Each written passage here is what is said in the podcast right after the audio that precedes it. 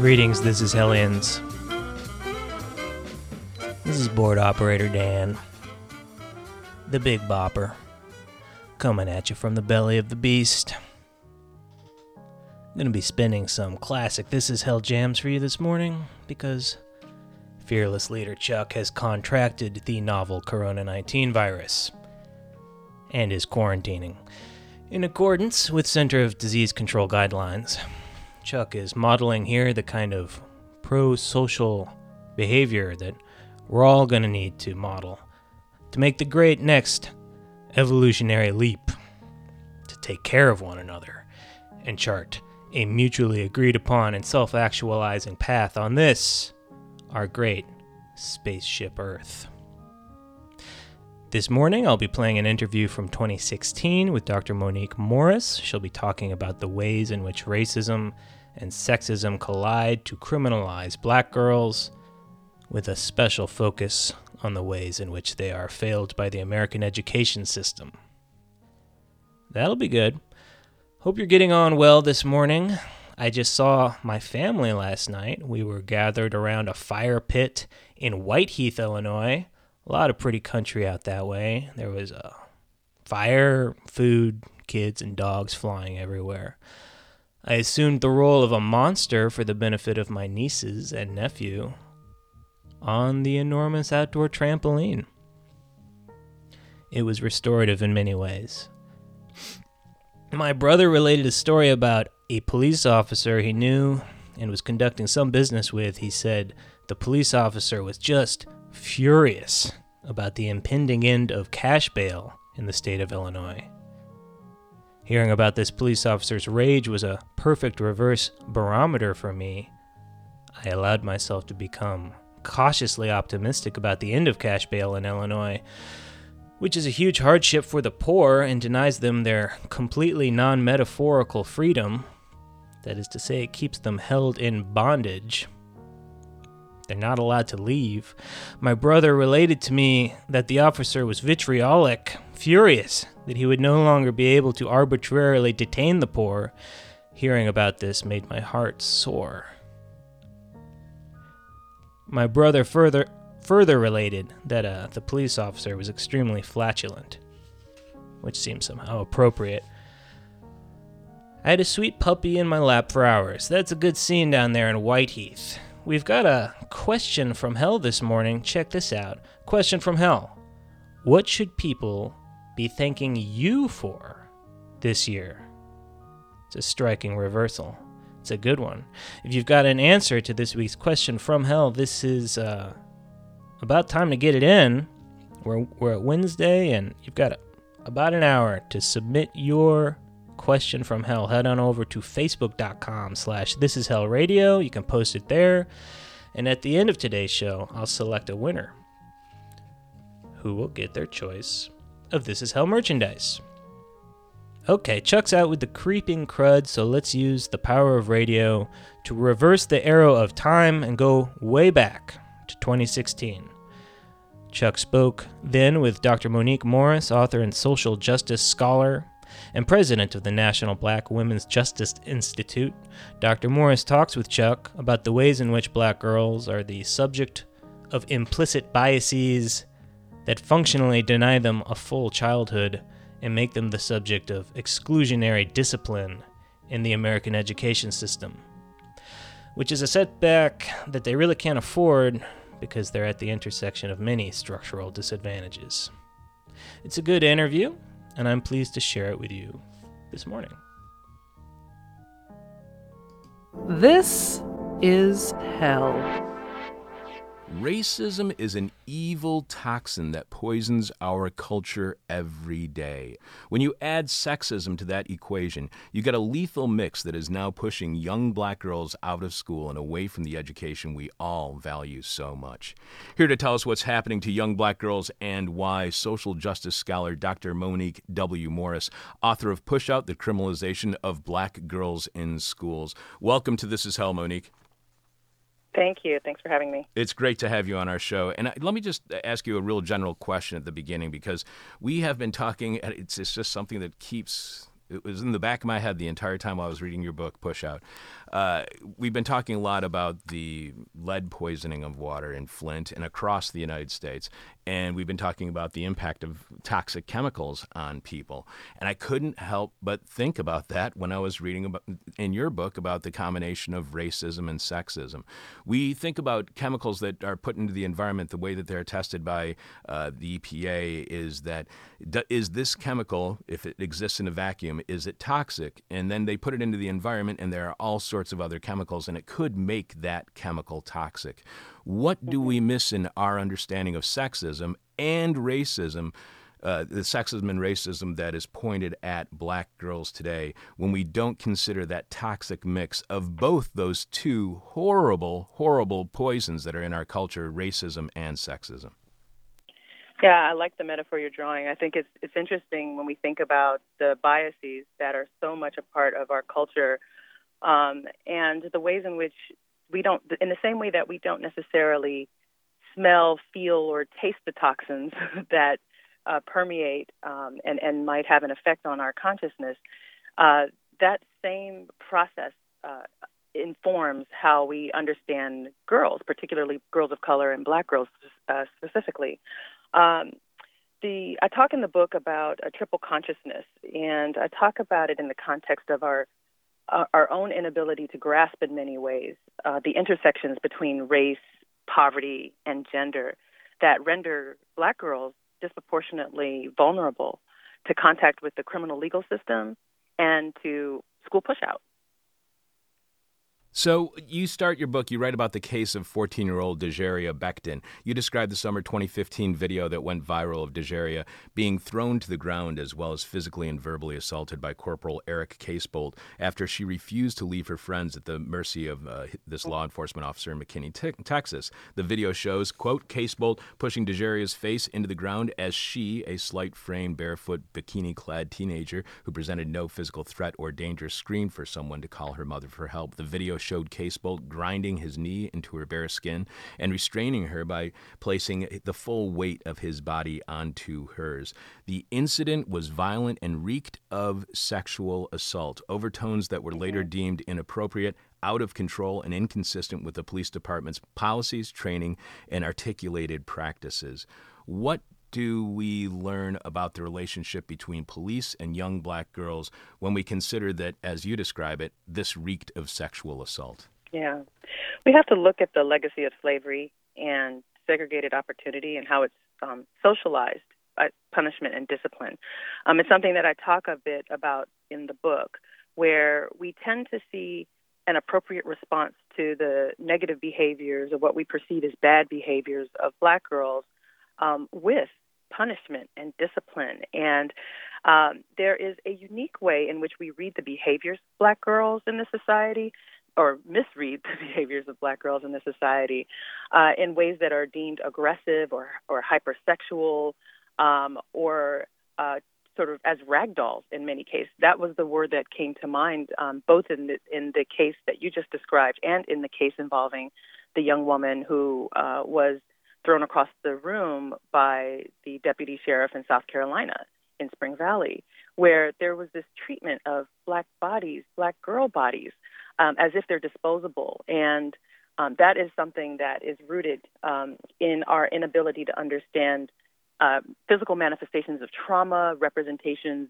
based on behavior, and just how willing we are to explore uh, root causes when there is a problem uh, or when there is uh, a conflict with black girls. And so when I'm talking about school pushout and when I'm talking about this contentious relationship often that we see um, when we do see it uh, in the public domain, because it's not often shared in the public domain, but when we do see it, um, we don't tend to interrogate the aspects of that uh, engagement or that relationship in a way that can really add meaning to how we come to understand and respond to the needs of black girls, how we um, structure systems and, and interventions to respond when they are in trouble, um, and how we then seek to repair relationships, or if we even uh, want to seek to repair, or whether we feel just fine, um, sort of casting them to the side, expelling them from school, or placing them in institutions.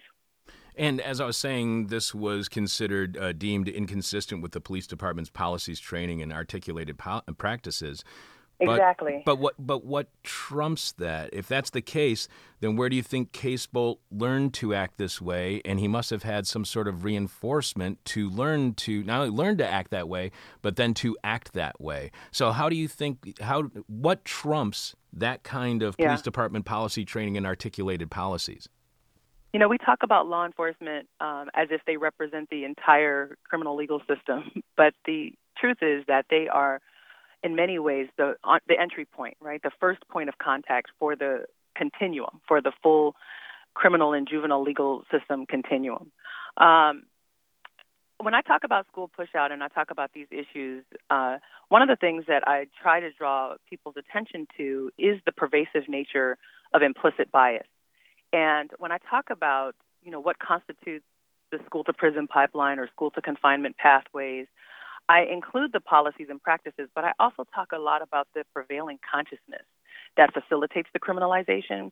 And this prevailing consciousness is the piece that's informed by the implicit bias that we're experiencing, that all of us are affected by. And implicit bias are, is really about the stereotypes and biases that live in our in our minds, you know, at an unconscious level or subconscious level, um, that may be at odds with what we profess.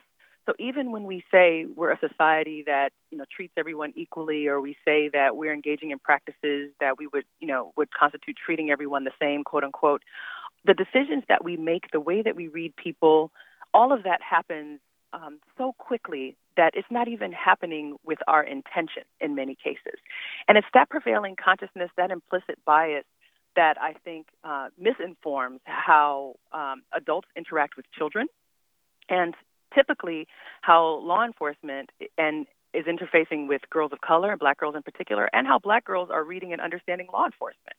And there are, you know, historical relationships that um, make the relationship problematic. And without our ability to really have conversations about how we structure interventions, how we respond to the needs of girls, how we engage law enforcement in conversations about how they engage with girls of color, how they are specifically reading the behaviors of black girls, we won't see any uh, change. And for that reason, my organization, the National Black Women's Justice Institute, has partnered with Georgetown Law's Center on Poverty and Inequality to really examine the relationship between school resource officers and girls of color. Because without, a, again, a, a real intentional uh, practice of exploring the training curriculum, exploring um, the and, and discussing with police officers and with law enforcement that's in schools um, the role of implicit bias in their own decision making and actions, um, we won't see, we'll see more of the same.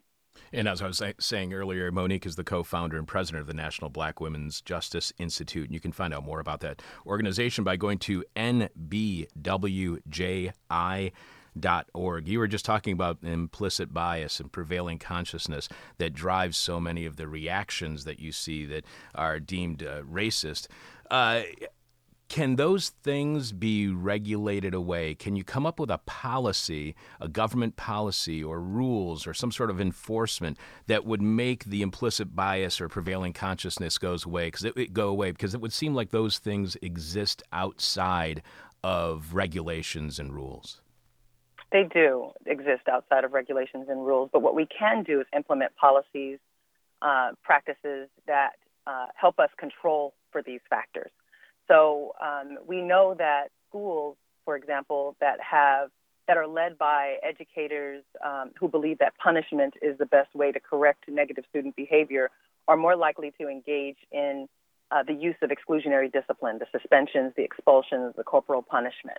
Um, schools that are led by um, school leaders who believe that there's a full continuum and range of responses that can help mitigate ne- negative behavior are the schools that have more restorative options, right, for, for kids.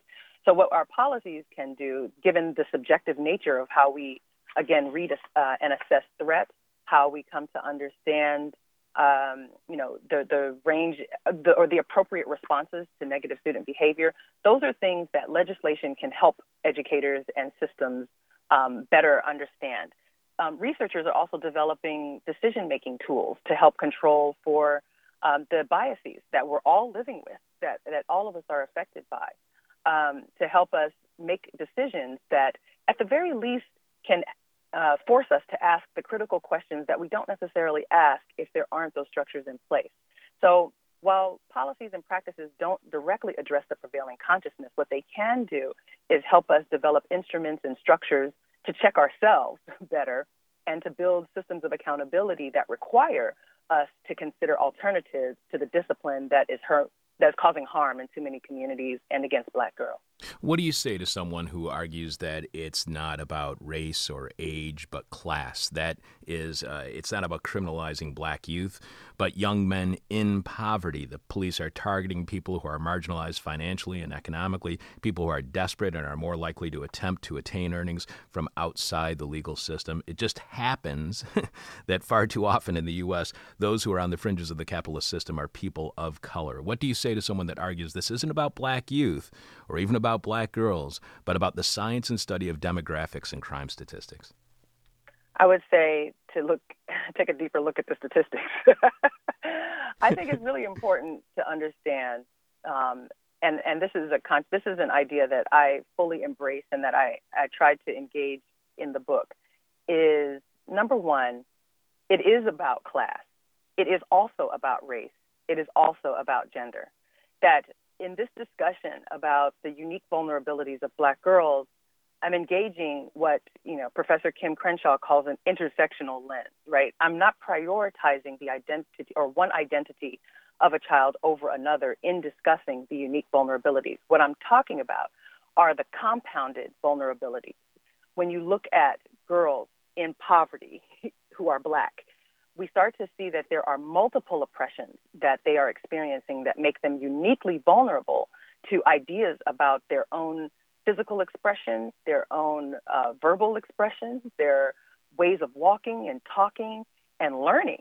And that is what I want to interrogate, not to get into necessarily a debate about whether it's class that is the master category or race that is the master category or gender that's the master category. It's the intersection between all of those issues and more sexual expression, ability, all of these things uh, play a role in how girls, black girls, are impacted and being expelled and being uh, suspended and being arrested on campus and being referred to law enforcement. All of these play a role together. And so when we look at the statistics and we see the vulnerabilities, um, we see the increased rates of victimization among a particular group, not um, you know only because they are living in poverty, but because they are experiencing the conditions of poverty through the vantage point and lens and experiences of girls who are also experiencing other forms of oppression. And so I think what we've got to do is have uh, more people who ask questions like that.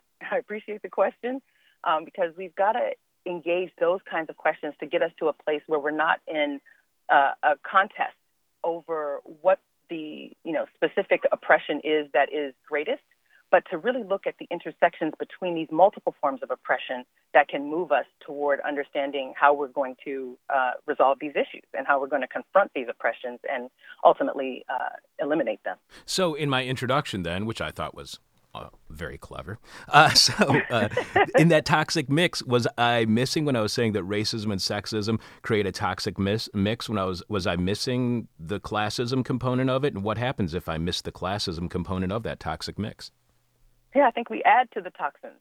It's really just when we think about oppressions as toxins, and we think about what we breathe in and how it affects our consciousness and how it may change, you know, how we present or how we how our skin is affected. All those things um, do play a role, and they're ultimately making us sicker. Um, ha- naming two of the oppressions is fine, understanding that there are other forms of oppressions, other toxins that might be in the mix, depending on where we go and how we sort of move through life. Um, I do. I also, you know, think it, it was clever because of how we tend to think about how we ingest these ideas, right, and how um, we don't necessarily intentionally seek, or I really believe this, and I and I say this in the book with respect to educators, is that I don't think people are intentionally trying to single out black girls and get them in trouble or read their behaviors as as uh, somehow, you know, worse than their white or Asian counterparts. I think what's happening here is that the toxins have informed how we even understand black femininity to an extent that um, how we understand what they wear and what they say is not always, you know, sort of universal. And there's a particular way in which we, our reading of their behaviors discount for the um, uh, the ways in which it might play out in their behaviors. So we tend to um, fail to see the trauma and victimization of black girls and instead call them words like fast or, you know, consider them more sexual than their counterparts.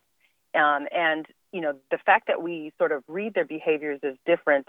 Um, let, let, me give you an example. There, there uh, was a girl who I interviewed for the book who talked about being 15 years old and having a much older boyfriend. Um, she called him her boyfriend. He was actually her pimp. And uh, she was saying, oh, well, black girls look older than other girls, or black, black girls dress older, you know, than other girls. And she had, you know, I, I was able to talk her through that, but she had internalized this idea that because of the way in which she moves through life and the expectations that had been placed upon her, that quote unquote black girls are are looking older, right? And I, I paused and said, you know, by whose standards, right? Who has constructed this climate that tells you that the way you look is somehow presenting as older than, you know, other girls? Where is your childhood? Can we accept your, you know, girlhood and explore and celebrate that instead of moving so quickly to present you as a miniature adult?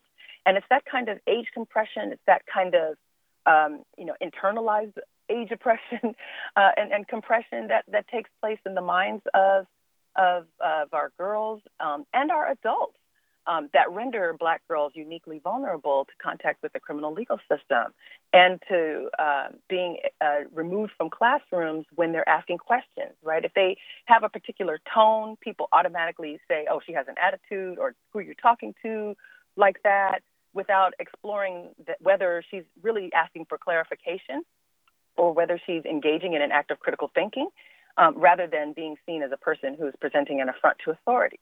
So these are the, the pieces that I want to, um, that I hope, you know, by including in Push Out, um, our broader community can understand and begin to refine um, as we start to think through um, opportunities to repair the relationship with school and to prevent school pushout.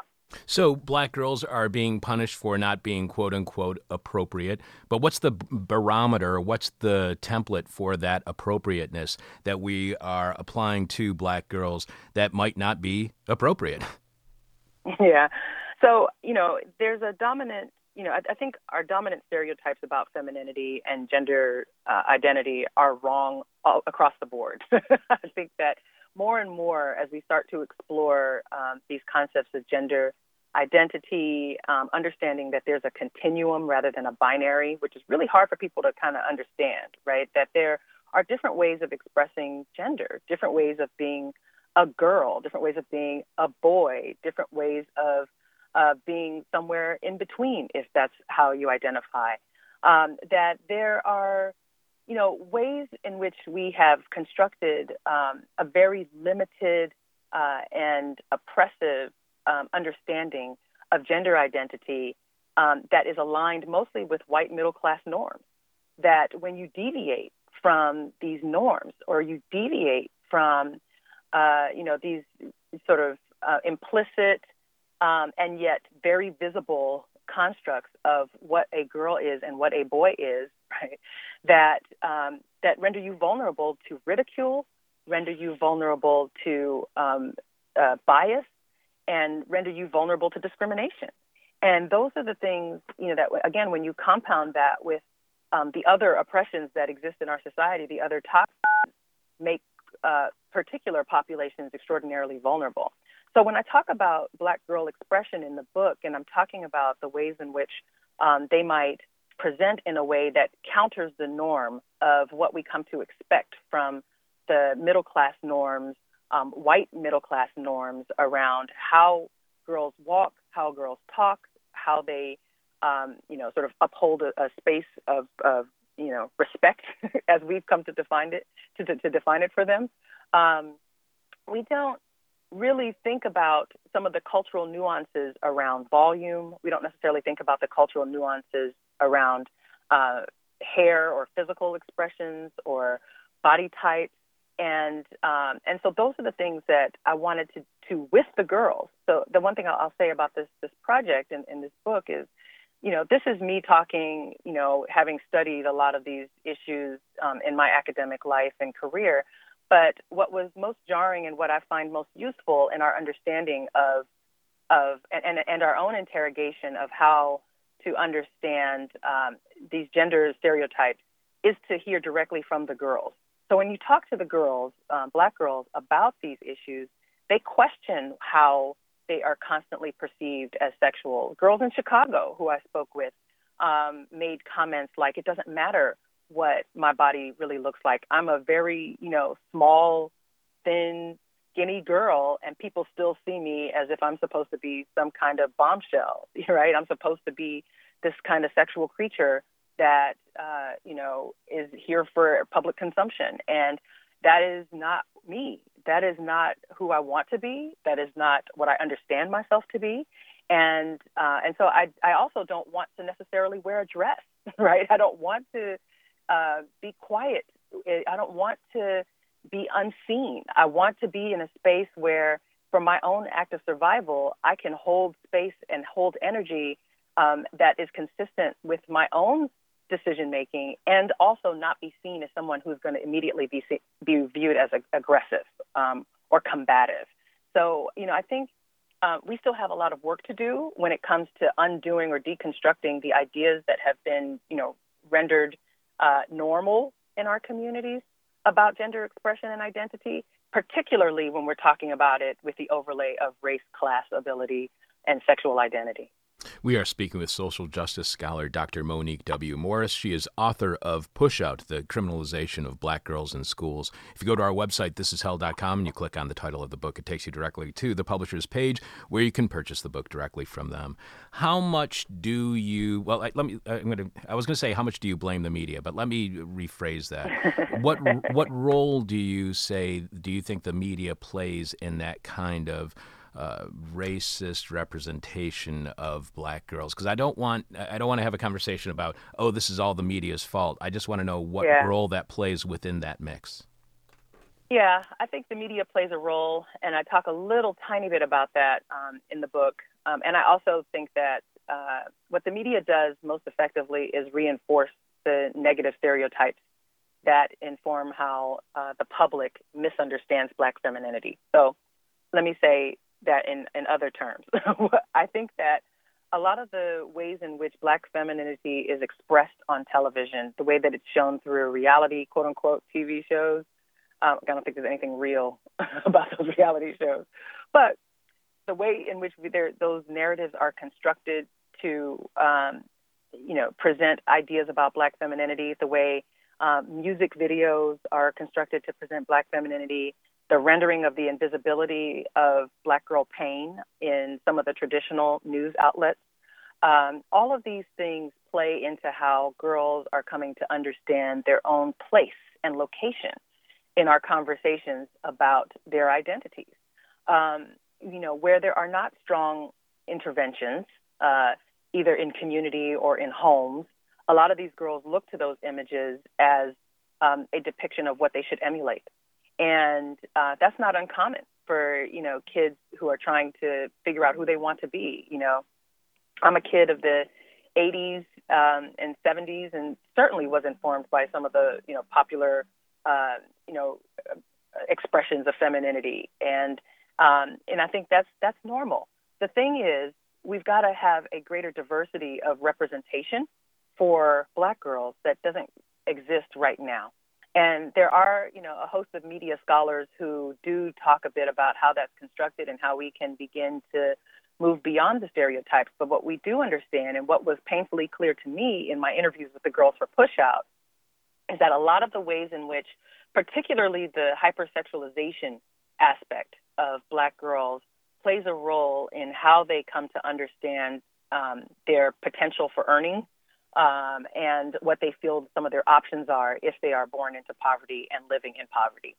And so, you know, that to me is a critical place where, where we can begin to construct new narratives. Um, for that reason, I'm really excited about programs like Global Girl Media or other media outlets that really allow for girls to begin to construct their own narratives and uh, write their own stories into the news um, so that they can understand the power that comes with constructing your own narrative and the healing potential that comes from engaging in that way uh, as well. So, is the collective identity then of black girls shaped, if not perverted, by stereotypes of others?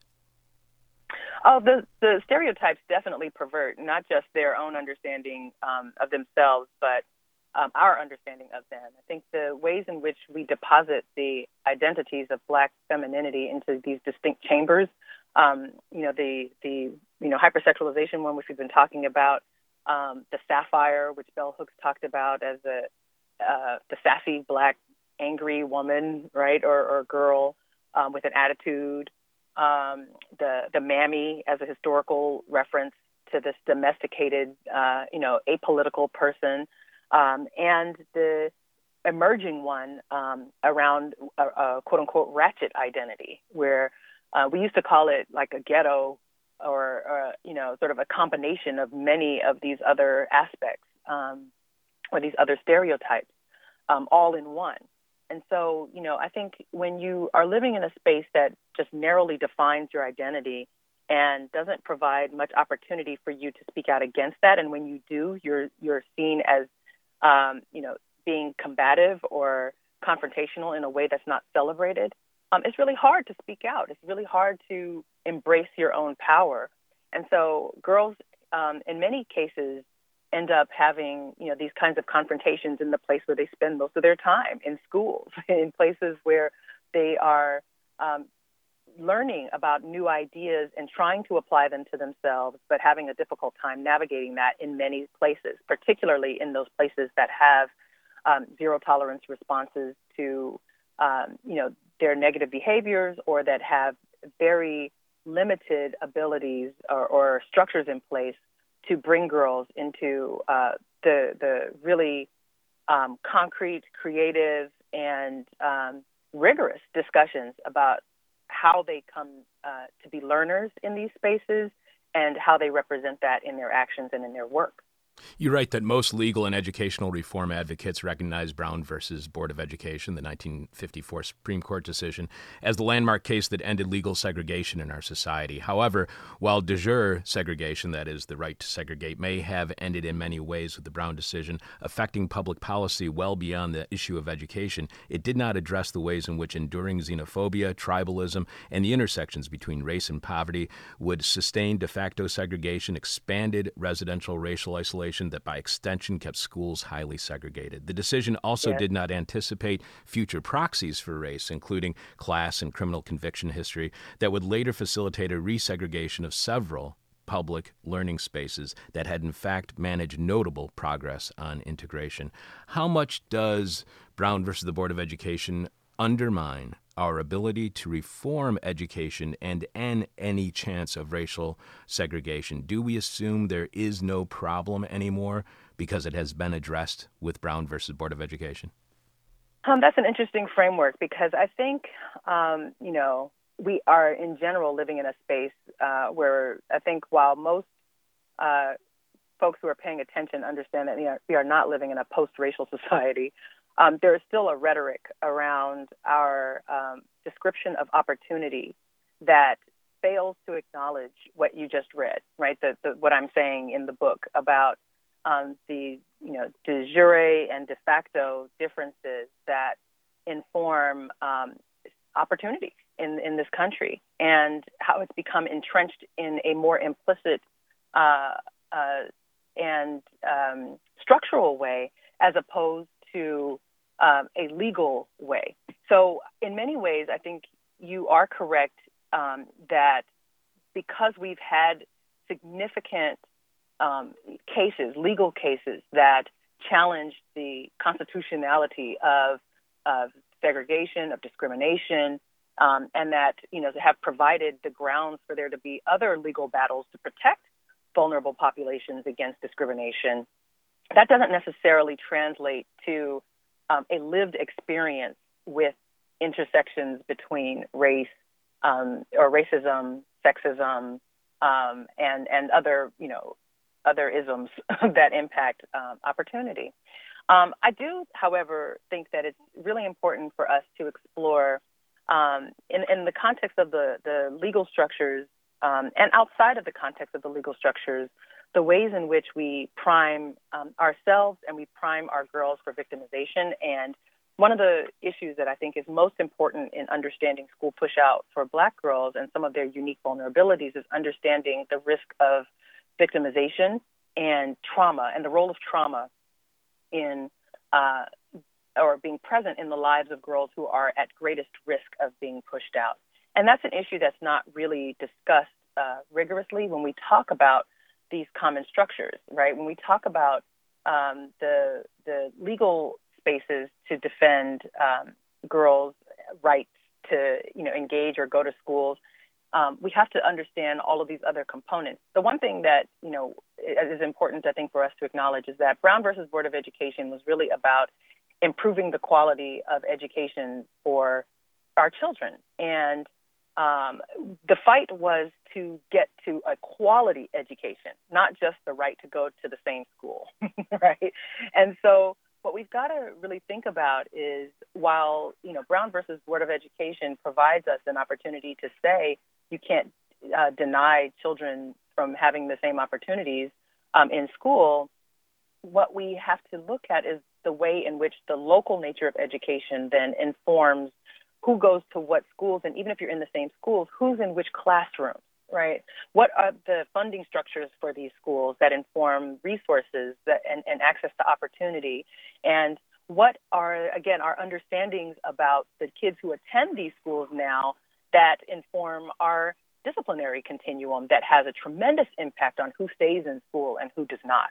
So there, you know, for me, and I think for all of us, you know, cases like Brown versus Board of Education or many of the you know, ways in which we um, process our legal decision making is really just one aspect of a very complex, uh, multifaceted issue that impacts who stays in school and who has access to a quality education and who does not. That leads to the push out, as in the title of your book, Push Out the Criminalization of Black Girls in Schools. We were speaking with social justice scholar Dr. Monique W. Morris. What pushes that uh, and what leads to that push out is this exclusionary discipline that they uh, seem to lean on and always use when it comes to disciplining a student at school. That is threatening or kicking them out of school. You write too many black girls are being criminalized and physically and mentally harmed by beliefs, policies, and actions that degrade and marginalize both their learning and their humanity, leading to conditions that push them out of schools and render them vulnerable to even more harm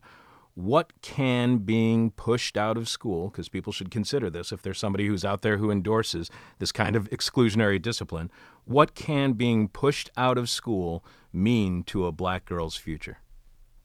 Well, here's what's important to understand is that for girls, um, particularly black girls, but for girls, education is a critical protective factor against contact with the juvenile and criminal legal system. So when girls are pushed out of school, they are uniquely vulnerable to contact or, or to participation in underground economies that render them vulnerable to contact with the criminal legal system. Girls who are pushed out of school are uniquely vulnerable to engaging in relationships that produce physical and sexual victimization. They're more likely to be in problematic intimate partner relationships and to experience violence and victimization in these relationships. They are more likely to uh, live in poverty um, than you know their white counterparts um, and so I think it's really important for us to think about when we're pushing out a girl, we're pushing out a black girl, what we're essentially doing is uh, participating in the throwaway of her life. And uh, that to me, as a you know member of the concerned adult community, is unacceptable. I don't think there are any throwaway children. I do think that there are corrective actions and there are ways in which we can come um, into communities to embrace and restructure our ways of responding to some of these issues because often, again, black girls are uniquely impacted by this for um, incidents and for actions that in some cases, are serious actions that require an intentional um, and serious intervention. But sometimes it's really just about how she came to school with her hairstyles, how she came to school with her shoes, you know, which, which shoes she was wearing, or what shorts she was wearing, or whether the fact that she wore a hat in school constituted, you know, her being perceived as willfully defiant and pushed out of school. So, you know, again, we tend to go to the most um, intense cases around the physical violence, but it's often not about physical violence for these girls. It's about whether she used profanity. It's about, um, you know, other other issues that absolutely should, um, you know, not involve exclusionary discipline. If we're really talking about keeping our girls in schools, and the one thing I want to say is that it's not like this everywhere. So, you know, I went to schools that were um, that allowed children to uh, make mistakes and rejoin community, that allowed uh, you know girls to wear, um, you know, at least you know facially in terms of policy, what they needed to wear to go to school because it was about the learning. It wasn't about um, you know punishing a girl for how she wants to wear her shorts. Um, and so I think it's really important to think about these issues and how we come to uh, rely on punishment as a strategy for engaging young people in this construction of safety. I don't believe that you can implement safety by having these policies. I do believe that you can co construct safety with the affected population. So, with the group of girls, with the group of boys that you are seeking to make safe, that process has to be constructed with them. This is a collective process. Um, and that's something that many of our schools are missing. We have been speaking with Dr. Monique W. Morris. She is author of Push Out The Criminalization of Black Girls in Schools. She is a social justice scholar and co founder and president of the National Black Women's Justice Institute. You can find out more about the Institute at nbwji.org. And you can get the book by going directly to our website, thisishell.com, and clicking on the title, and it takes you directly to the publisher's page. Monique, we have one last question for you. And as we do with all of our guests, it's the question from hell the question we hate to ask, you might hate to answer, our audience might hate the response. You write about the historic, uh, historical value of education within the African American community. You write, for many enslaved black women, learning to read represented a reclamation of human dignity and provided an opportunity to ground their challenges to the institution in scholarship, literature, and biblical scripture. Many a black woman's commitment to education was so strong that she risked incarceration or other penalties just to attain it. Black women understood the reward. Having an education would make it much harder for black people to be regulated to servitude and poverty. Those black women who become educators and generally learned people, learned people were able to renegotiate power relationships that had previously held them in bondage and recast themselves as directors of their own destinies. Education provided an alternative and it was tangible. So why when there are political speeches about poverty, even from President Obama, why is there talk of a need for valuing an education? Isn't that education valued, but those in poverty are not given access to that education by a punitive policed disciplinary system that dominates today's education?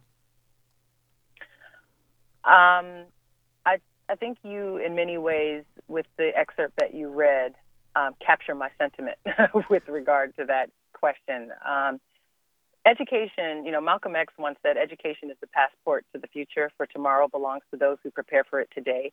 And that's one of my favorite quotes because I think it has always been true that education has been a passport to success for people of African descent in this country.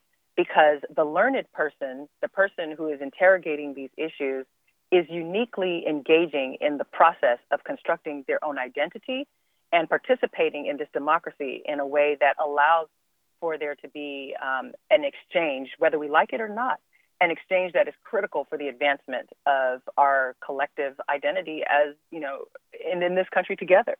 Um, the poverty and the intersections, you know, with the other issues and, and toxins, as we were calling them earlier, um, play a distinct role in how we concentrate and marginalize particular communities, particular populations within those communities, and how we construct um, our own understanding about risk, about threat, about um, who is worthy of engaging and participating in this process, in this democracy, and who is ultimately going to be um, leading this, the, our communities and, and our institutions in ways that are meaningful. So, education to me represents a critical protective factor, which is why I centered it in this discussion about the criminalization of black girls. I could have also talked about um, medical institutions. I could have also talked about um, social services. I could have talked about a number of other institutions, but education is one that we universally share and that we have an ability to construct and, and center in a way that is meaningful to ultimately engage in a practice, not just an ideology or um, a professed belief, but a practice of equal opportunity. Monique, it has been a true pleasure having you on This Is Hell this week. This has been an amazing conversation, and I think that we only skim the surface of your book, as we Yeah. always do. and that's why our listeners should go out and get your book, Push Out The Criminalization of Black Girls in Schools. You can get it by going to thisishell.com and clicking on the title of the book. Our guest this morning has been Dr. Monique W. Morris. I truly appreciate you being on the show. This is really fantastic stuff, and do not be surprised if I annoy you in email to get you back on the show. I really, really appreciate this conversation. It's been very enlightening, and thank you very much. Thank you so much. All right, take care, Monique. Thanks. Bye bye. Oh, ah, we don't need all that. Hey, this is Dan Hill, board operator Dan. That was Dr. Monique Morris speaking with Chuck in 2016 about how misogyny, racism, and classism, among other biases, all conspire to sort of make the subjectivity of black girls less legible to authority figures with disastrous outcomes. It was a good interview. I hope you enjoyed it. All right, let's see what's going on with this question from hell. This week's question from hell What should people be thanking you for this year? Kind of a reversal. Fabio L responds, dealing with two questions from hell this week. Ah, referencing the sort of stutter step we had at the advent of the week. There's some crossed wires, and two different questions from hell were posted. It's sharp of Fabio to point out and to hold us ac- to account for. I would expect nothing less from our listenership. Uh, that's it for Facebook. Over Twitter way, Dark G responds, leaving the country and sparing everyone in the black pill le- and sparing everyone the black pill lessons I learned from programs like This Is Hell that I simply cannot refrain from trotting out at family functions. That's a fun one. And there are no other responses. Therefore, Dark G, you are the winner of this week's Question from Hell contest. If you were never somebody before, you may be someone now. Please reach out via Twitter DM, which was the medium of your response, to claim your major award. All right, that about wraps it up for this week's Limbo edition of This Is Hell. It sounds as though Chuck will be in next week. So do tune in for our regularly scheduled programming. I will resume my role as board operator Dan and speak much less. Until then, check it out. Until then, My demon is on my butt. No. My demon talks to me in profanity like a sailor. And my demon tries to knock me down. And my demon tries to put me on a hell ride. Thank you for listening to This Is Hell. For more interview hell and to support the show, visit thisishell.com.